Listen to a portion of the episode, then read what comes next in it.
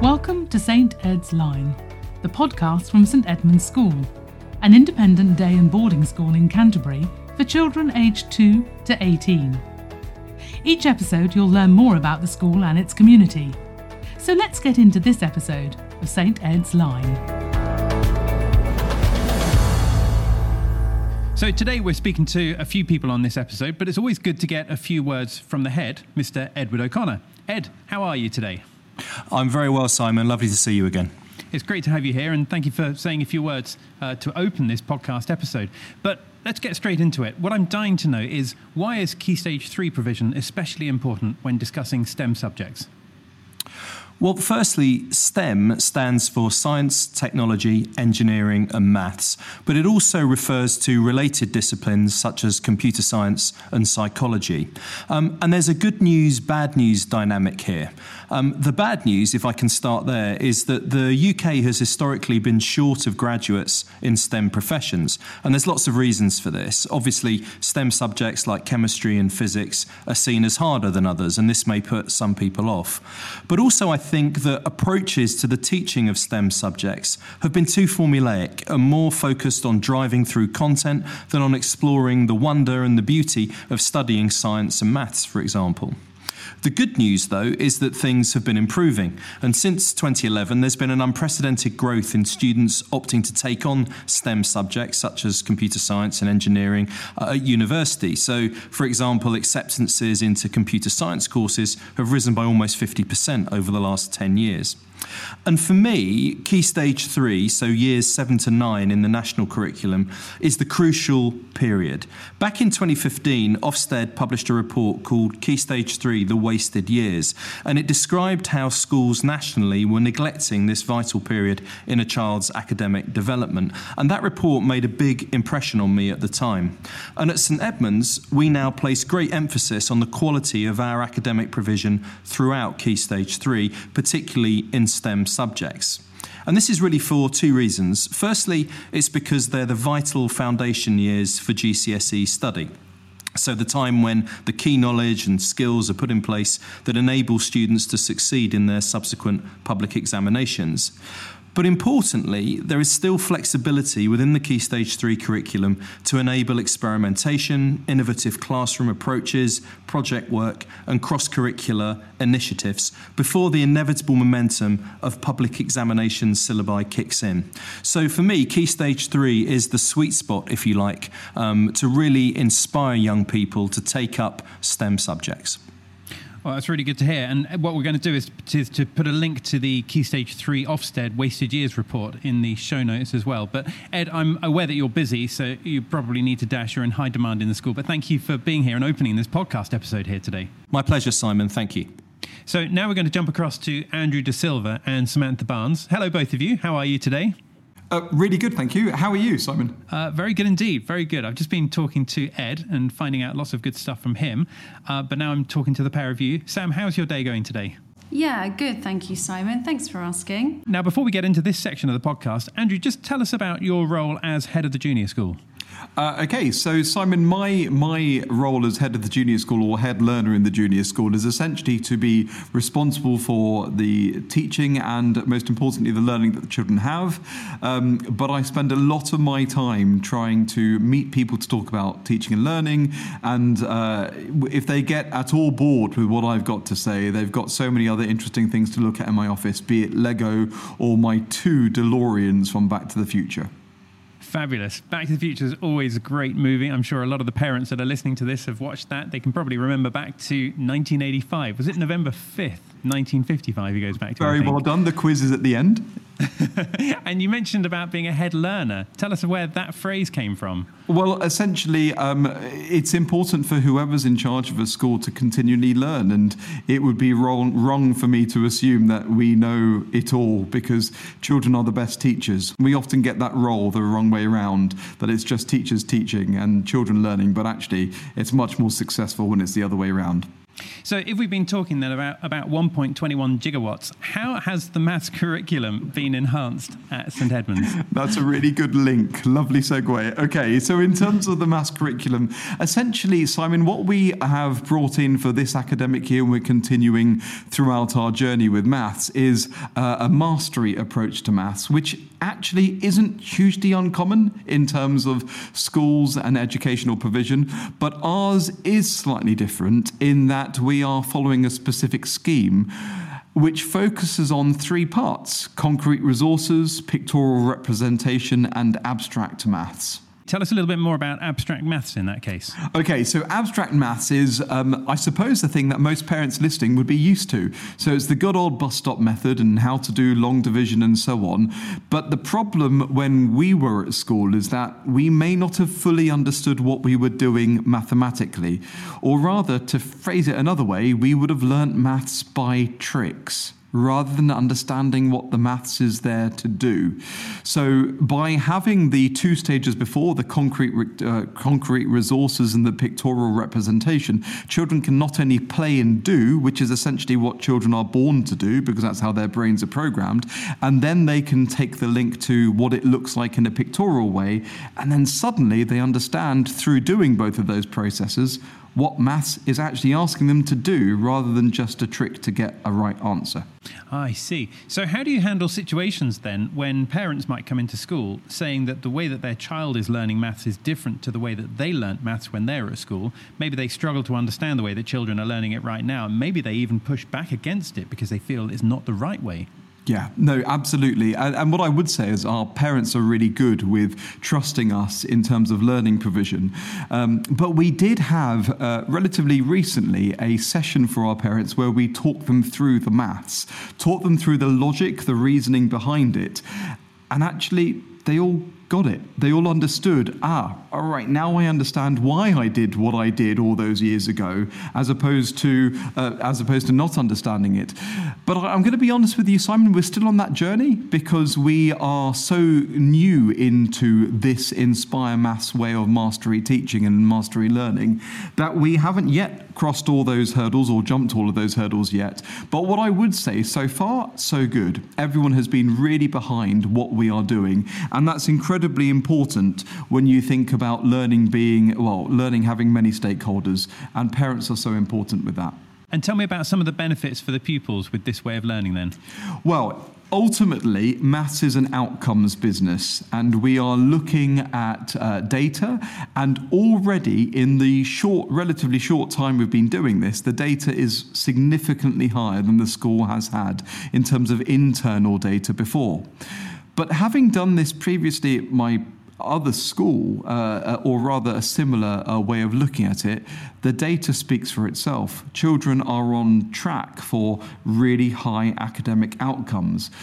But of course, the other wonderful thing about this system is that it's a great leveler. You don't need to think that you're a good mathematician. Or rather, I suppose the other way of looking at it, Simon, is that children in um, maths classes where they've been setted or whatever it is, um, the top set mathematicians haven't necessarily been the best mathematicians, they've been the best rememberers. So, what this is about is leveling the playing field so that everyone can conceptualize what maths is, show it in a visual way, and then do it so everyone can succeed. So that's all great in terms of pupil outcomes, but is there any quantitative proof in this? Yeah, really good. Um, I suppose one of the things that I've got to bear in mind, having come from the state sector where I was a state school head teacher before, is that we were, everything was governed by our bread and butter, if you like, was data and outcomes.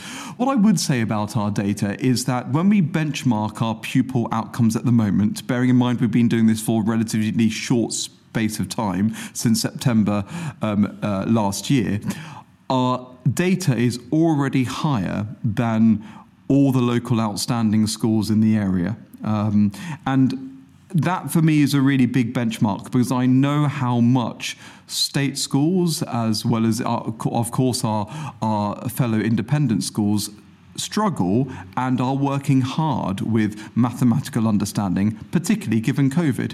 Andrew, that's perfect, and it makes perfect sense. But don't go anywhere. We're going to transition across to Samantha. Uh, so, and we're going to come back to you shortly, Andrew. Samantha, tell us something about how St Edmunds has changed its information and communications technology provision in recent years. So, Actually, I started with the school in um, 2019, and as we're as we're aware, that was a particularly um, notable and disruptive year for education, but disruptive not just in the sense of um, affecting people's learning in a negative way, but actually disruptive in the way that industries can sometimes be disruptive and getting us to think quite creatively about we approach problems. And I think that was something that the school was particularly proud about what it did, the way that we embraced ICT during that um, that particular year. So initially, when I started, I wanted to understand first the culture what the culture of the school is like. I guess to kind of think about what would really work then with any change that would be made, um, because I, there wasn't sort of a handover process or anything. So I was coming in quite cold about what the school was doing, but coming in as a subject specialist, which I, get, I guess gives us that edge. Um, so I wanted to be able to implement things not just that feeds directly into the GCSE because it's an optional GCSE computer science. So it's also thinking about how how pupils of today are going to be using this subject in their futures when they don't necessarily have qualifications for it. Um, so I just felt that if I understood the culture first, I could then implement what was potentially crucial for their futures. So I, I, do love reading, not just around my subject, but also thinking about my subject contextualized. And there's a fantastic article on the World Economic Forum about um, skills for the future. Um, so if people haven't read it, it's definitely what I recommend because it includes things like creativity and originality are there, um, along with resilience. So I don't see myself just as a subject specialist. I see myself as a teacher who's got to teach something like computer science and ICT that that pupils can fully embrace even when they don't feel confident um, because I think that confidence can be a real, um, a real issue. So essential components that I want to develop in pupils in the classroom are things like creativity and originality. So we're kind of going down a path of incorporating more aspects of hardware because, as we know, people nowadays don't really leave their houses without a device. Everyone is a is a journalist, as they say now as well.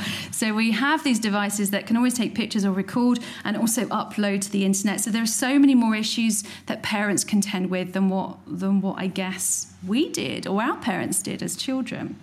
Um, but I want them to be able to sort of interact with devices other than just a traditional PC to program, so that they can take other types of devices, program them, and make something happen. Um, we also, for us at the school, I, I feel that the culture really speaks about pupil choice. So, allowing pupils to take more control of their learning, not just us at the front of the room telling them what to do, um, but actually giving them some choice to, or giving them the skill to make decisions for themselves. So, um, there's this fantastic bit of hardware. It's, it's, an input device called a Makey Makey, something I learned about during my training year, um, where pupils can learn about different electrical conductors that can include, wait for it, bananas. so we we use bananas in an ICT classroom uh, to send an input to a computer to make something happen. So that's usually a banana piano, um, and they take that inspiration and then, as as usually as groups for this particular project, they come up with their own ideas and certainly experimenting because, as we know, that actually sometimes it's not about being given knowledge that helps us learn. Sometimes it's actually about trying for ourselves that will really help us learn. Matt, can I just say on that one, we had a taste today uh, for year sevens uh, a few weeks ago, and uh, the children were waiting in the Genius Lab, which is our ICT suite, and um, Sam um, w- was there, and she was there with bananas. And seriously, why wouldn't you introduce yourself via bananas to pupils? So she was there trying to get the pupils making keyboards out of bananas. As a musician, that pains me hugely. but as a as a creative teacher, Sam did an awesome job. And um, if we didn't recruit the pupils off the back of that, then well, St Edmunds hasn't missed out. I think uh, one of the things we did do is reassure them we've not had to call an ambulance to date because we do also use them to create that um, the, for the flow of current that goes into the banana that then goes into the computer and makes something happen. So the look of alarm on their faces when you tell them that, but then suddenly they realize, oh, it's just a little a little tiny flow of current that you don't even feel. Um, but yeah, the last point on that question actually for me to make is that um, I think the idea of being seated firmly at a computer is quite dated because obviously it doesn't help a lot of the learning differences that we work with today. Um, we want to be able to recognise those in the curriculum that we that we develop. So using all of our space is really really important. So I try to get outside, for instance, in the summer months and doing various topics like being meteorologists, um, but also um, using other devices as step counters. So we do. I don't think Andrew knows this, but last year there were lots of pupils running past his office with their little microbits strapped to their ankles with a step counter, and we were having a competition to see who could get the most amount of steps. But they had programmed it themselves. It was quite a sight. no, I didn't know that. No, no. Fantastic, Andrew. It's great to see your face then when Sam said that as well. It was like half excitement and half panic. So that was fantastic. um, Sam, tell me then, if I was a pupil at St Edmunds, what what should I expect from a world of ICT at school? Yeah, so I think um, uh, it's really important to acknowledge that it's not everybody's subject. It's not everyone's favorite subject. So I think I like to get them into the classroom and realizing that we go through the whole year and they will find something that they love. So we, in Form 3, for instance, like producing an invitation to a fantastical event, the event that they come up with and design, um, to creating or forming a team to create an app from inception to implementation for a social cause. So we're always trying to ensure that there's something for everyone of all skill levels, abilities, and confidence levels because we do get quite a vast vast range because I think their interest level really influences that as well. But what I think one of my favourite topics um, of work, which is a direct link to our Form 7 Enrichment Week, the Turing experience, is where we explore um, history of computer science. So we're bringing in other subjects into our classroom, but we're looking at um, it in a theoretical and practical way. So, for example, like, did you know that debugging really does actually come from an incident of a moth in a machine? um, and I love giving them little facts like that, and they're like, no way! And it's like mind blown moments. Um, but we also consider the use of logic gates in real world scenarios. So, logic gates is something that electricians would encounter, but also other um, areas of expertise uh, in computer science and electronics, like burglar alarms, and discuss important topics like bias in artificial intelligence, because we know they're going to be encountering that a lot more in their futures than we have so far to date. So, just going back for a moment on the Turing experience, that's our way of fully immersing pupils in the history and significance of a subject. And um, we've got this coming up actually in the summer. We've got everything booked ready in June, where we kickstart the week with a private screening at one. It's a really lovely um, local cinema of the Imitation Game, and then we move on to um, a hands-on visit at the National Museum of C- Computing uh, which is right next door to Bletchley Park. And then we go to Bletchley Park as well for a self guided tour. And then we finish the week with an outdoor escape room experience where pupils are working in teams, fighting against the clock to decode puzzles. That's just one small part um, of, uh, of that whole experience. Um, so have we found the children from last year? we might still be hunting. Okay. No, no, no. We're really not. We promise. No, we, we're big on safeguarding here. That's really important. um, but actually, the other thing to, we're thinking about, especially now, is incorporating more opportunities for gameplay. Um, because actually, it's been quite well researched that gameplay within education does really help pupils progress quite significantly.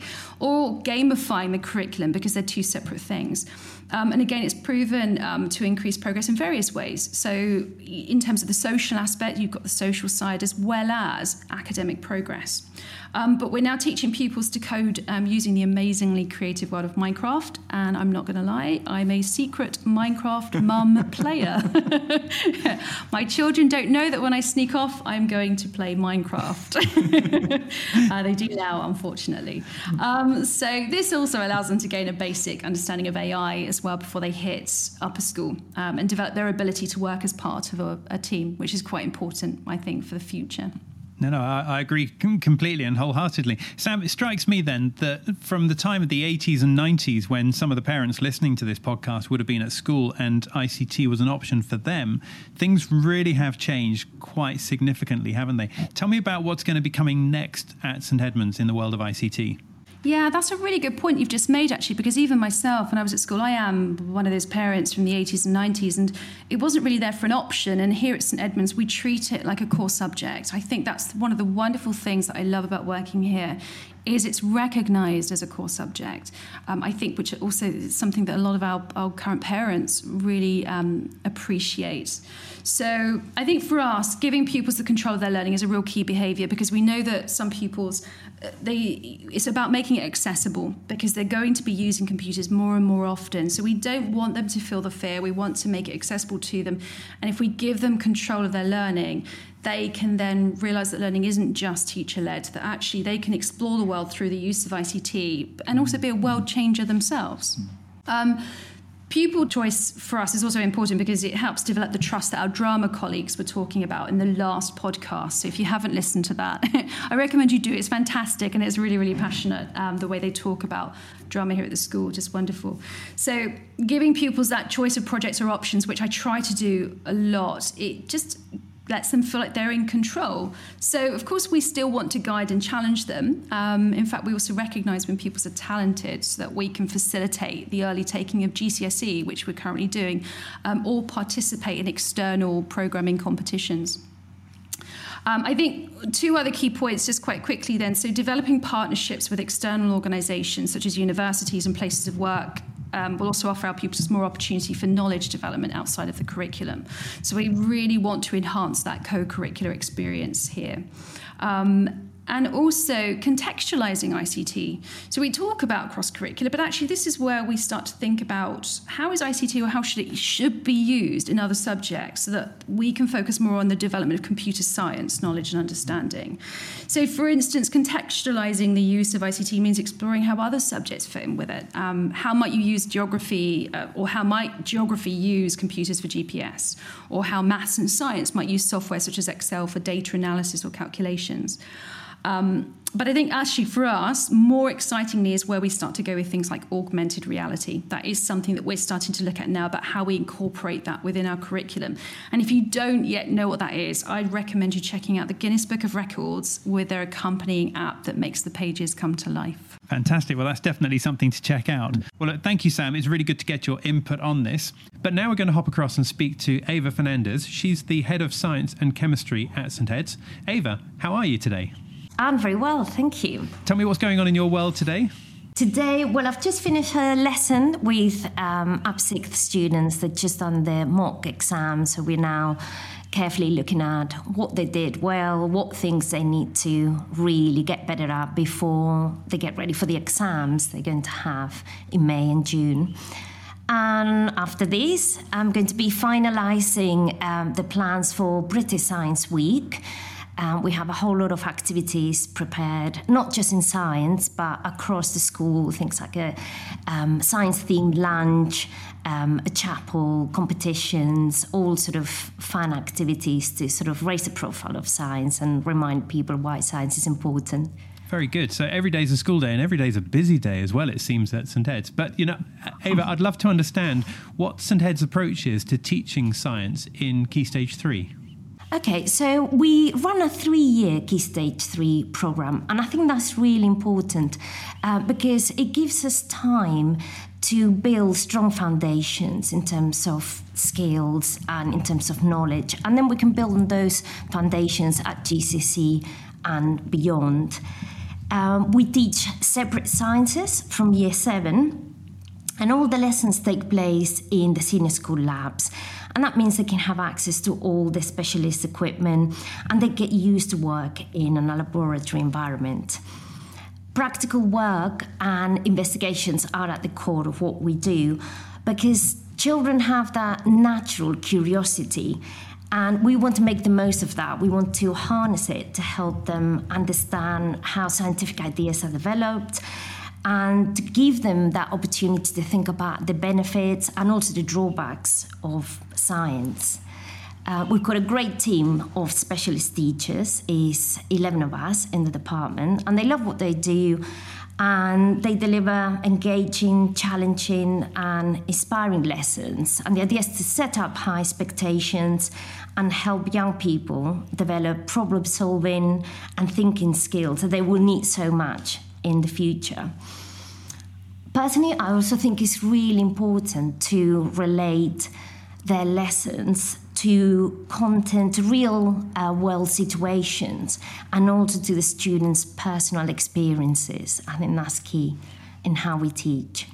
I love the depth that you're going into with this. One of the things you mentioned in all of that was natural curiosity. And we know that children do tend to have natural curiosity, which is a great thing to harness in a school environment. But sometimes, of course, as we get older, as we become adults, we tend to lose that natural curiosity. How can we go about trying to hold on to that as much as possible?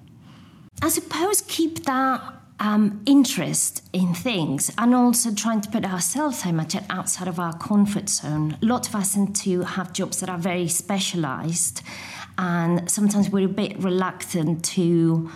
Um, experience different things. So, if, if you get branded a little bit, I suppose, like a science person, you limit your interest to that area as an adult sometimes and forget that you know you can still learn about a lot of different topics and lots of different subjects that have nothing to do with your, if you like, your day to day specialism. It's a great way of looking at it, Eva. And comfort zone. I mean, we, we know that there's no growth inside the comfort zone. So whenever we're outside of our comfort zone, we know that there there is going to be good opportunity there for growth in whatever field in life. But tell me a little bit then about the different trips and project work opportunities that are available to the children in school. So we have a, a, range of opportunities. So every week we run a Key Stage 3 science club and we try to do experiments that, that are not necessarily related to the curriculum. The idea is to explore their ideas, have fun, and practice those practical skills. Um, in Form 7, we run a forensics project at the end of the year once they've done all their final assessments and we give them a crime that they have to solve. Normally, something that is happening in junior school, something one of the teachers has stolen something. That's normally um, what happens. And so, what they do is they use all the knowledge, all the skills that they've learned during the year in the three sciences, and they have to put all of that together, gather evidence, solve the crime, and then present their findings um, to the rest of the year group. And that works really well we run a trip to the Wildwood Trust for year seven. And there they look a bit at ecology, adaptations, um, and that's a very popular trip. Form 8s, we tend to take them whenever possible to the Salters Festivals of Chemistry. And that's a great opportunity because we take them to a university um, and they get to work in the undergraduate labs for the day and again use problem solving skills and investigations, and that's a really nice um, trip. And this year, we're hoping to take a mix of Form 8 and lower fifth students to a STEM challenge day uh, at Kent University in Chatham. And the idea there is they will be taking part in some challenges to do with robotics, with medicine, forensics, engineering, so a whole mix of STEM subjects. And there's also for lower fifth, um, there is a curiosity shop um, session. So they happen at lunchtime, and about once a term. The talk um, will be related to science. And there's also an academic um, program for the academic scholars, an enrichment program that they run once a fortnight. Gosh, so there really is a lot going on. It kind of makes me wish that I was back at school doing science again. Uh, and of course, there's a lot going on during Science Week as well. Tell me a little bit about Science Week and what the school is doing to celebrate that. So, we've got a lot of plans for Science Week. So, each year group across the um, schools from Form 7 are going to do a sort of special experiment. So we're going to be looking at the science of growing bread. Uh, we're going to be looking at growing crystals, making bath bombs, a bit of competition building towers. So again, things where they can use the skills they've learned, but they're not necessarily part of the curriculum. So something a bit different. We also have an activity we've been going around the school recording members of staff talking about what they think their most important invention of discovery is. Um, and we'll be then um, playing this video to students during the tutor group, and they're going to be voting to see which one is their favourite. And again, the idea was to get teachers and members of staff from across the school talking about science um, because it's not just something that happens in lessons, it's all around us. Um, we're going to do a science theme lunch, which I'm not entirely sure what the chef is going to surprise us with, but we're going to have some dry ice as well and some decorations um, in the dining room just to make it all a bit exciting. And what else? We're doing we're doing a, a chapel again. Looking, we're going to be looking at the science of music, and the chaplain is going to be looking at the sort of wonder of discovery. And then we'll have our Scientist of the Week prize uh, for each year group. And where else have we got? We've got a competition um, that is based on the James Webb Telescope, which is um, a very powerful telescope that is just being launched and is sort of the replacement of the Hubble telescope.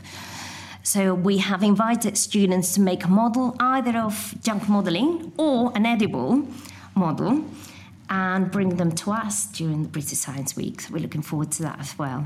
Fantastic. Well, it's great to hear about the James Webb Telescope. I imagine quite a few of the people listening to this have at least heard of that part of what you're talking about. But all of these other activities for Science Week just sound fantastic.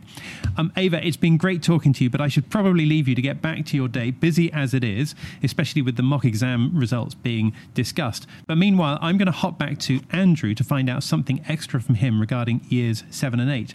Andrew, thank you for being on this episode for a second time. Tell me something about the Year 7 and 8 diploma. Okay, uh, so Simon, the Year 7 and 8 diploma is something we are really excited about here at St Edmunds because it's, it's an opportunity where pupils can actually identify an area that they want to study.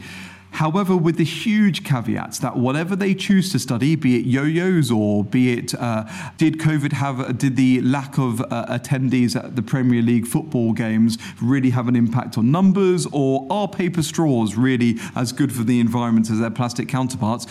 Whatever they choose to write about, they've got to evidence their learning through university-esque style means, whether that's citations, references, presentations, or language choices. So that's a really exciting part for us, and especially in this in this science week, if you like, being able to unpick not just the qualitative information that um, uh, scholars may have towards those subjects, but also the quantitative stuff around it.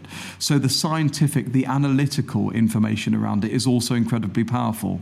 And what that's doing for our pupils, it's it's setting them up for the future in that they can be inspired about something they're choosing to study, but also write it in an inspiring, studious way. So, right at the start of this podcast episode, Ed mentioned about the Ofsted report, Key Stage 3, the wasted years. In what way does the Year 7 and 8 diploma assist with that concern that some people might have? Really, really good point, Simon, because actually that's a really unique point of what St Edmunds offers because our junior school is in year seven and eight. So, therefore, they're really not the wasted years. Um, and what the Ofsted document talks about is that uh, schools tend to put their strongest teachers in accountability year groups, but not here at St Edmunds.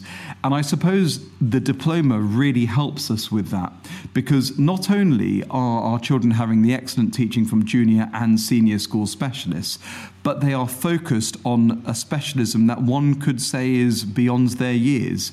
We're asking them to focus on university skills, so they are certainly not having wasted years. And I know with my previous hat as a state school head teacher on, and having seen how much work goes into year six and then the jump from year six to seven, well, that's certainly something that the St Edmunds pupils don't have to consider here. And the diploma helps us helps to set them up, not just with learning, but inspiring for learning. I see, I see.